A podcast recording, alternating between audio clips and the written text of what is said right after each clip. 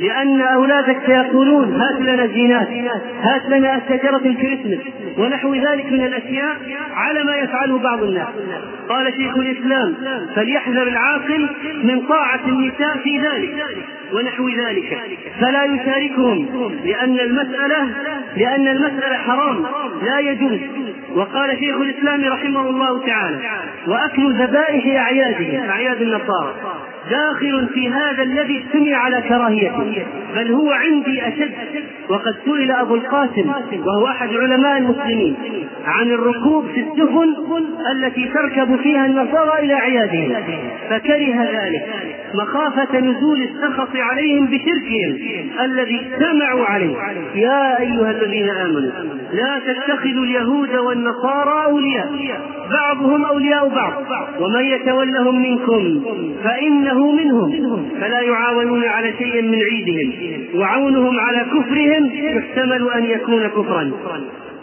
وينبغي للسلاطين أن ينهوا المسلمين عن ذلك وهو قول مالك وغيره لم أعلم أنه اختلف فيه وأكل ذبائح أعيادهم هو أشد فلا يجوز أكل طعام صنعوه في أعيادهم مطلقا لا يجوز مشاركتهم حتى في الطعام. وبالمناسبة لو أن كافرا أو مسلما صنع عيد ميلاد لولده صنع عيد ميلاد لولده وعمل كيكة ووضع عليها الشموع ووضع وجاء بهذه هذه الخبزة وأهدى لك يا أيها الجار أهدى لك قطعة من الكيك بمناسبة عيد ميلاد الولد.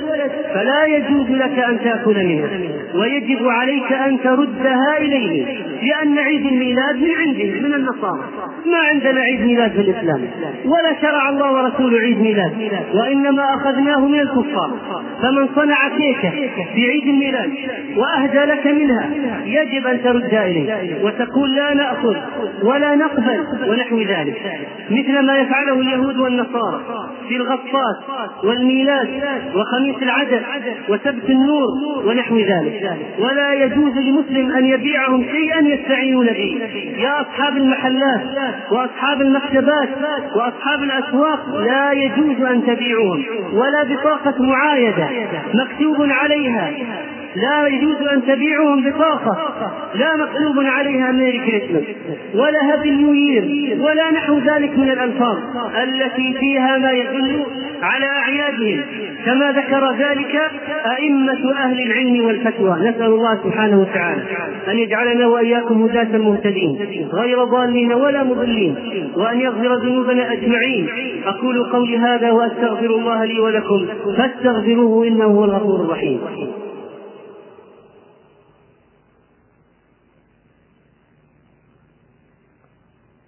الحمد لله الذي لا إله إلا هو لم يتخذ صاحبة ولا ولدا.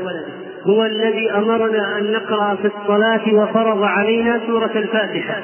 قال الله فيها اهدنا الصراط المستقيم صراط الذين أنعمت عليهم غير المغضوب عليهم ولا الضالين. من هو المغضوب عليهم؟ اليهود. ومن هم الضالون؟ النصارى. فشرع الله لنا مخالفتهم.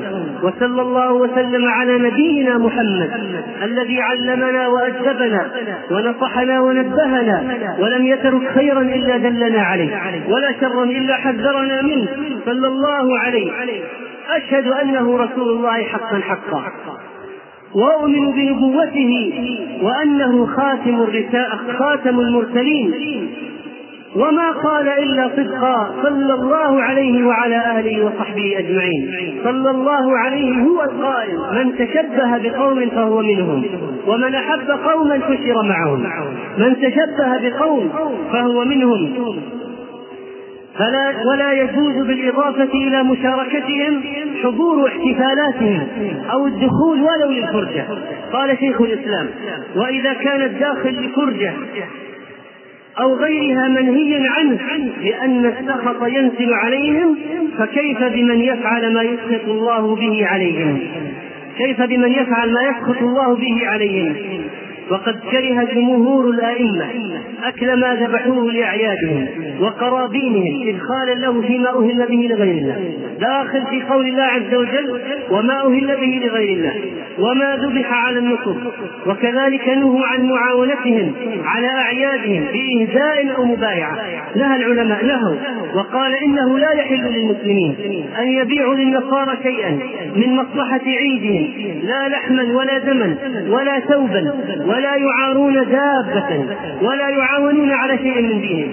لو قال لك النصراني أوصلني يا صاحب سيارة الأجرة إلى مكان العيد الذي عندهم ما جاز لك أن توصله. لو قال أعرني سيارتك أذهب إلى حفل في فندق أو مجمع سكني أوصلني إلى هناك لكي أشارك قومي في العيد ما جاز لك أن توصله بسيارتك. ولا أن تعيره سيارة ولا يعانون على شيء ولا يعاونون على شيء من دينهم لأن في ذلك تعظيم شركهم وعونهم على كفرهم وهكذا من الأمور. ولا حول ولا قوة إلا بالله. والله المستعان على ما سيحصل من المشاركة في أعياد النصارى هذه القادمة. ووجه إلى اللجنه الدائمه للافتاء برئاسة سماحة الشيخ عبد العزيز بن عبد الله بن باز هذا السؤال بعض المسلمين يعطلون في عطلات اليهود والنصارى ويتركون عطله المسلمين. فإذا جاء وقت عيد وقت عيد اليهود والنصارى يعطلون المدارس ونحو ذلك فما هو الحكم؟ الجواب السنة إظهار الشعائر الدينية الإسلامية بين المسلمين وترك إظهارها مخالف لهدي الرسول صلى الله عليه وسلم يجب إظهار السنة. ثانيا لا يجوز للمسلم أن يشارك الكفار في أعيادهم ويظهر الفرح والسرور بهذه المناسبة ويعطل الأعمال سواء كانت دينية أو دنيوية لأن هذا من مشابهة أعداء الله. وقد ثبت عن الرسول صلى الله عليه وسلم أنه قال من تشبه بقوم فهو منهم. وكذلك في فتوى أخرى عن المشاركة في الكريسماس والاحتفال به.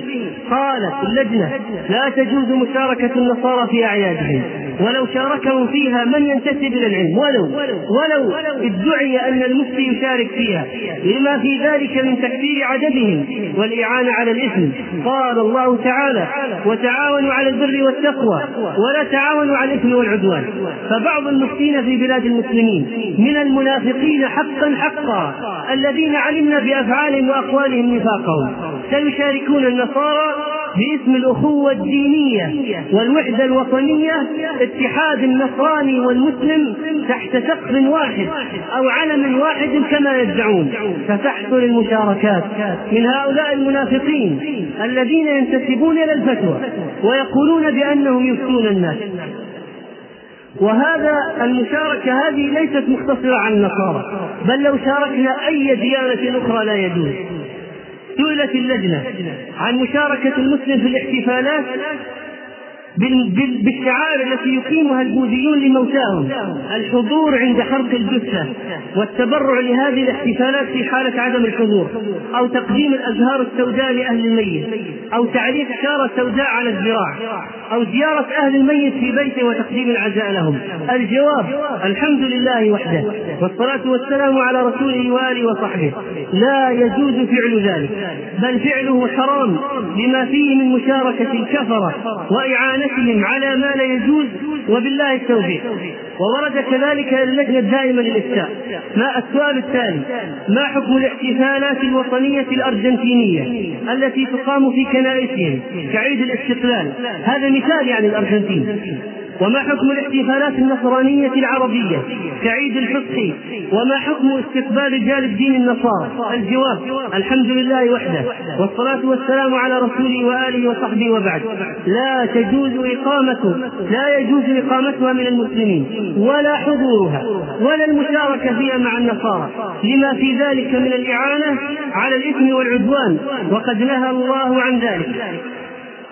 وكذلك جاء وكذلك جاء إلى سماحة الشيخ حفظه الله تعالى. سؤال عن حكم الاحتفال بأعياد الميلاد. الذي الذي يكون بمرور سنة معينة. سنة على ولادة الطفل. ما حكم الاحتفال بمرور سنة أو سنتين أو أكثر أو أقل لولادة الشخص وهو ما يسمى بعيد الميلاد أو إطفاء الشمعة؟ وما حكم حضور ولائم هذه الاحتفالات؟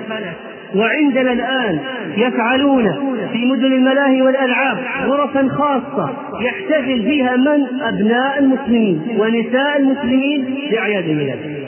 الجواب قد دلت الأدلة الشرعية من الكتاب والسنة على أن الاحتفال بالموالد من البدع المحدثة في الدين ولا أصل لها في الشرع المطهر ولا تجوز إجابة الدعوة إليها. ولو جاء ولدك الصغير قال يا أبتي إن فلان صديقي في المدرسة عنده عيد ميلاد أوصلني إلى بيته.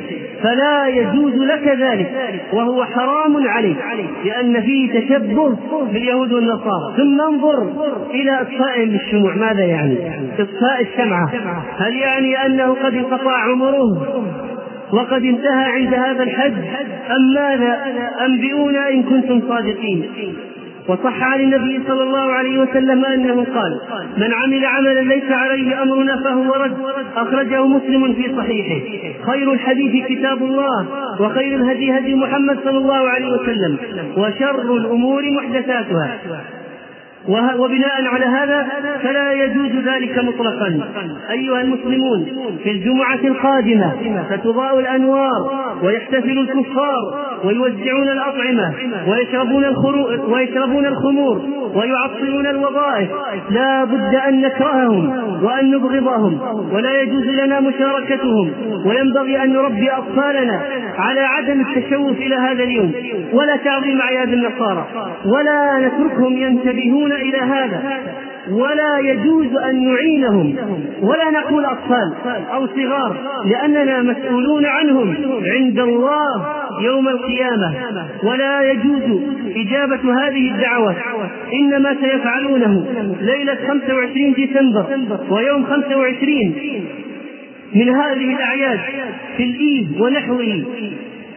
في الساعة العاشرة ليلا في الجمعة القادمة بعد أسبوع سيكون أكثر من تسعين في المئة من النصارى سكارى.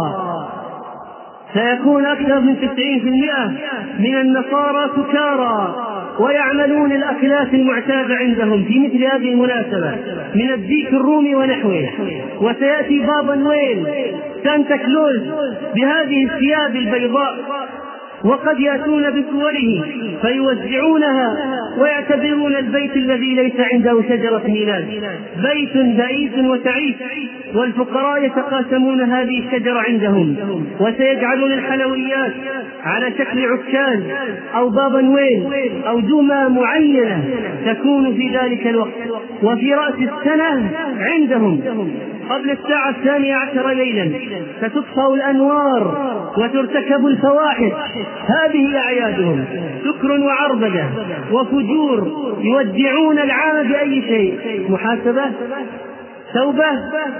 رجوع إلى الله؟ يودعون العام بأنواع من المعاصي وسيلقي المخمورون بأنفسهم في ميادينهم العامة في بلدانهم. أنفسهم في النوافير كما يفعلون ذلك في عواصمهم وأماكنهم. وسيوزعون بطاقات معايدة وترسل إليكم أنتم يا أيها الموظفون في الشركات سترسل إليكم بطاقات المعايدة. وستكتب عليها عبارة التهنئة فإياك إياك يا عبد الله مزق وتخلص من هذا وإياك وتبادل التهنئة. ولو هنؤونا بعيدنا هم يهنئوننا بحق.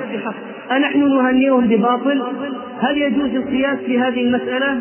هل يجوز أن نبادلهم التهاني بحجة أنه هنؤونا؟ حرام علينا أن نفعل ذلك. فكيف بالمسلمين الذين سيسافرون لشهود احتفالاتهم ومشاركتهم؟ وكيف بالمسلمين الذين سيكسرون الهدايا والدمى ويجعلون عند رأس الأطفال في الصباح أو هذه الشراريب المملوءة بالحلويات والهدايا التي ستوضع تحت شجرة الكريسماس التي تزين بها البيوت وتوضع عليها الأنوار وتوقد الشموع. فاحذر يا عبد الله من اعتقاداتهم يعتقدون أن هذه الشجرة هي الشجرة التي ولد تحتها عيسى وأن عنوان الخير والبركة. ونحن نعتقد أن عيسى أن عيسى ولد تحت أي شجرة. شجرة النخلة. يا أيها المسلمون وهزي إليك بجذع النخلة. تساقط عليك رطبا جنيا فكلي واشربي وقري عينا. هذا ما بشر به عيسى كلمة الله ونبي الله. تعالى الله عن قول النصارى فيه وعن اعتقاداتهم التي سيحتفلون بها. والكلام في هذا الموضوع طويل. والحديث فيه مؤلم للهزيمة النفسية التي وصلنا إليها يا أيها المسلمون.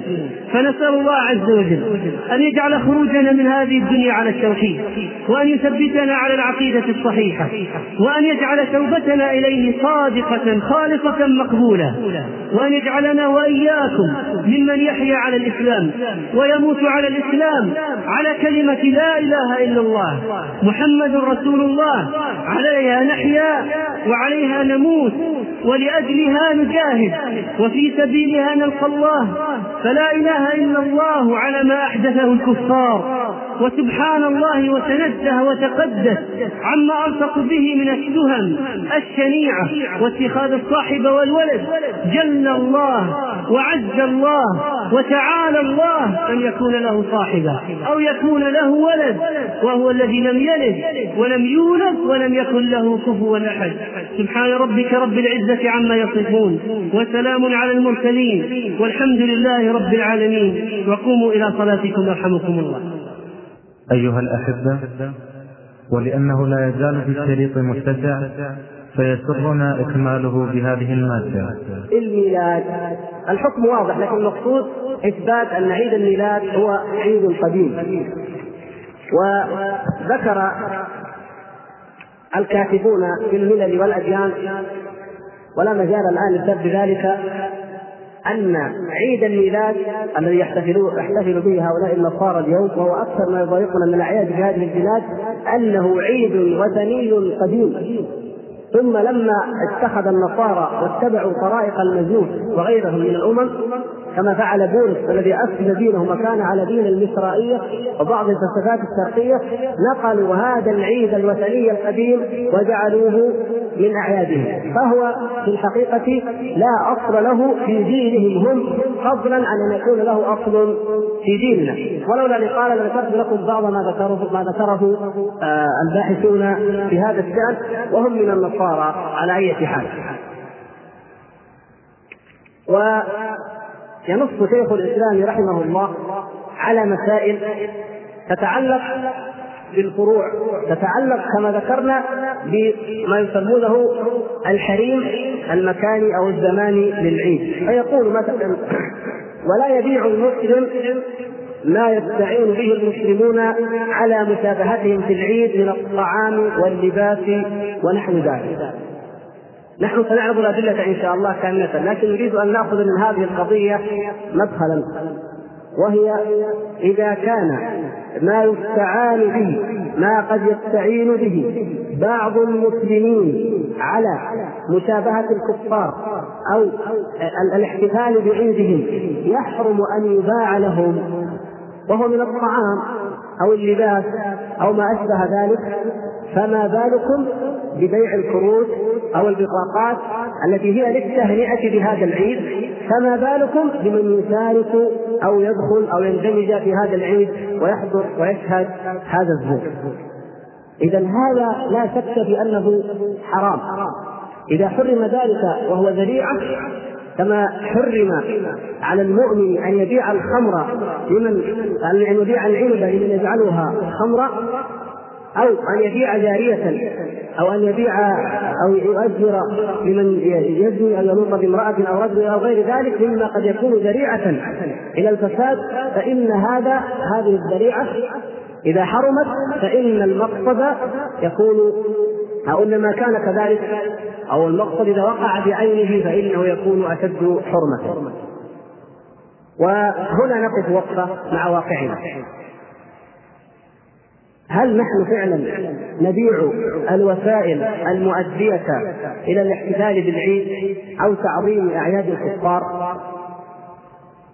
أمر مؤلم أن نقول لكم نعم إن هذا المنكر العظيم منتشر ومتفش في مجتمعنا وهذه مسألة غير مسألة حضور أعيادهم أو الاحتفال بها من ذلك مثلا أن المكتبات التجارية ولا سيما في الأسواق المركزية وهذا مشاهد هنا في جدة.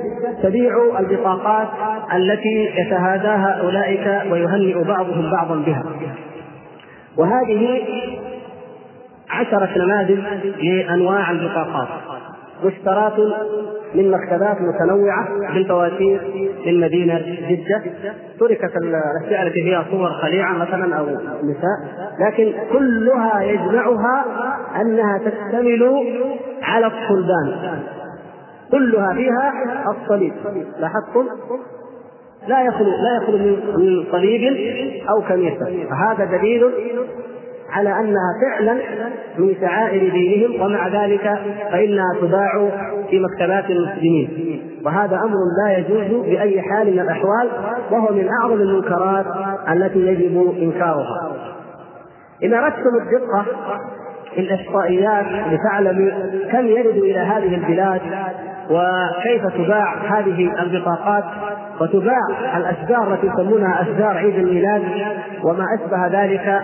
فنحن ننقل لكم من نشرة إحصائيات التجارة الخارجية وهي نشرة رسمية تصدرها مصلحه الإحصاءات العامة بوزارة المالية كل عام معروفة ومتداولة وهذا الصنف دائما رقمه 9705 في كل عام تجدون إذا أخذتم الكتاب انظر رقم 9705 تجدون أنه ما يتعلق بالأعياد والمهرجانات وأشجار آه، عيد الميلاد بالذات وما يستخدمه الحواة الحواة السحرة الذين يتعاملون مع التعابين بالسحر لكن أهم شيء طبعا أهم سلعة هي ما يتعلق بعيد الميلاد وبأشجاره. في عام 85 طبعا إحنا توقيتنا الرسمي مع الاسف أكثر إداراتنا تقويمها الرسمي بال التقويم الميلادي أو الجريجوري وهذا نوع من المشابهة كالمشابهة في أعيادهم كالمشاركة فيها. كل ما سنذكره إن شاء الله من الأدلة يحرمه فهو داخل فيه. استعمال أشهرهم وتقويمهم. لكن هكذا الواقع على أي حال. في عام 85 ميلادية آه، بلغ بلغت قيمة ما استورد مليون وخمسمائة وتسعة وثمانين ألف ومئتين وثلاثة وثلاثين. لاحظوا أن البطاقة قد يكون آه، تباع بأربعة ريالات. أحيانا مثل هذه الكروت قد يباع هذا الكارت مثلا بأربع ريال في جدة للمفرج. آه نفرض أنه بالجملة بريالين فرضا يعني. ونفرض أن الرقم مليون. معنى ان أن مليون ريال. معنى ذلك أنه كم كم دخل المملكة بطاقات؟ 500 ألف بطاقة. هذا عام كم؟ عام 85 عام 86 ارتفع الرقم إلى مليونين و299 ألف و127 ريال. طبعا البطاقات والاشجار هذا يشملها في عام 87 ارتفع الرقم إلى 3 ملايين و 12931 ريال. في عام 89 بلغ مليونين وسبعمائة وثلاثة وستين ألف ريال و وبلغت قيمة الواردات أيضا في نشرة عام 1990 أي نعم. هذه مليون و848 ألف ريال. وعام 91 صدرت النشر الربع الأول. مع تحيات تسجيلات الهدى الإسلامية في مدينة الخضر.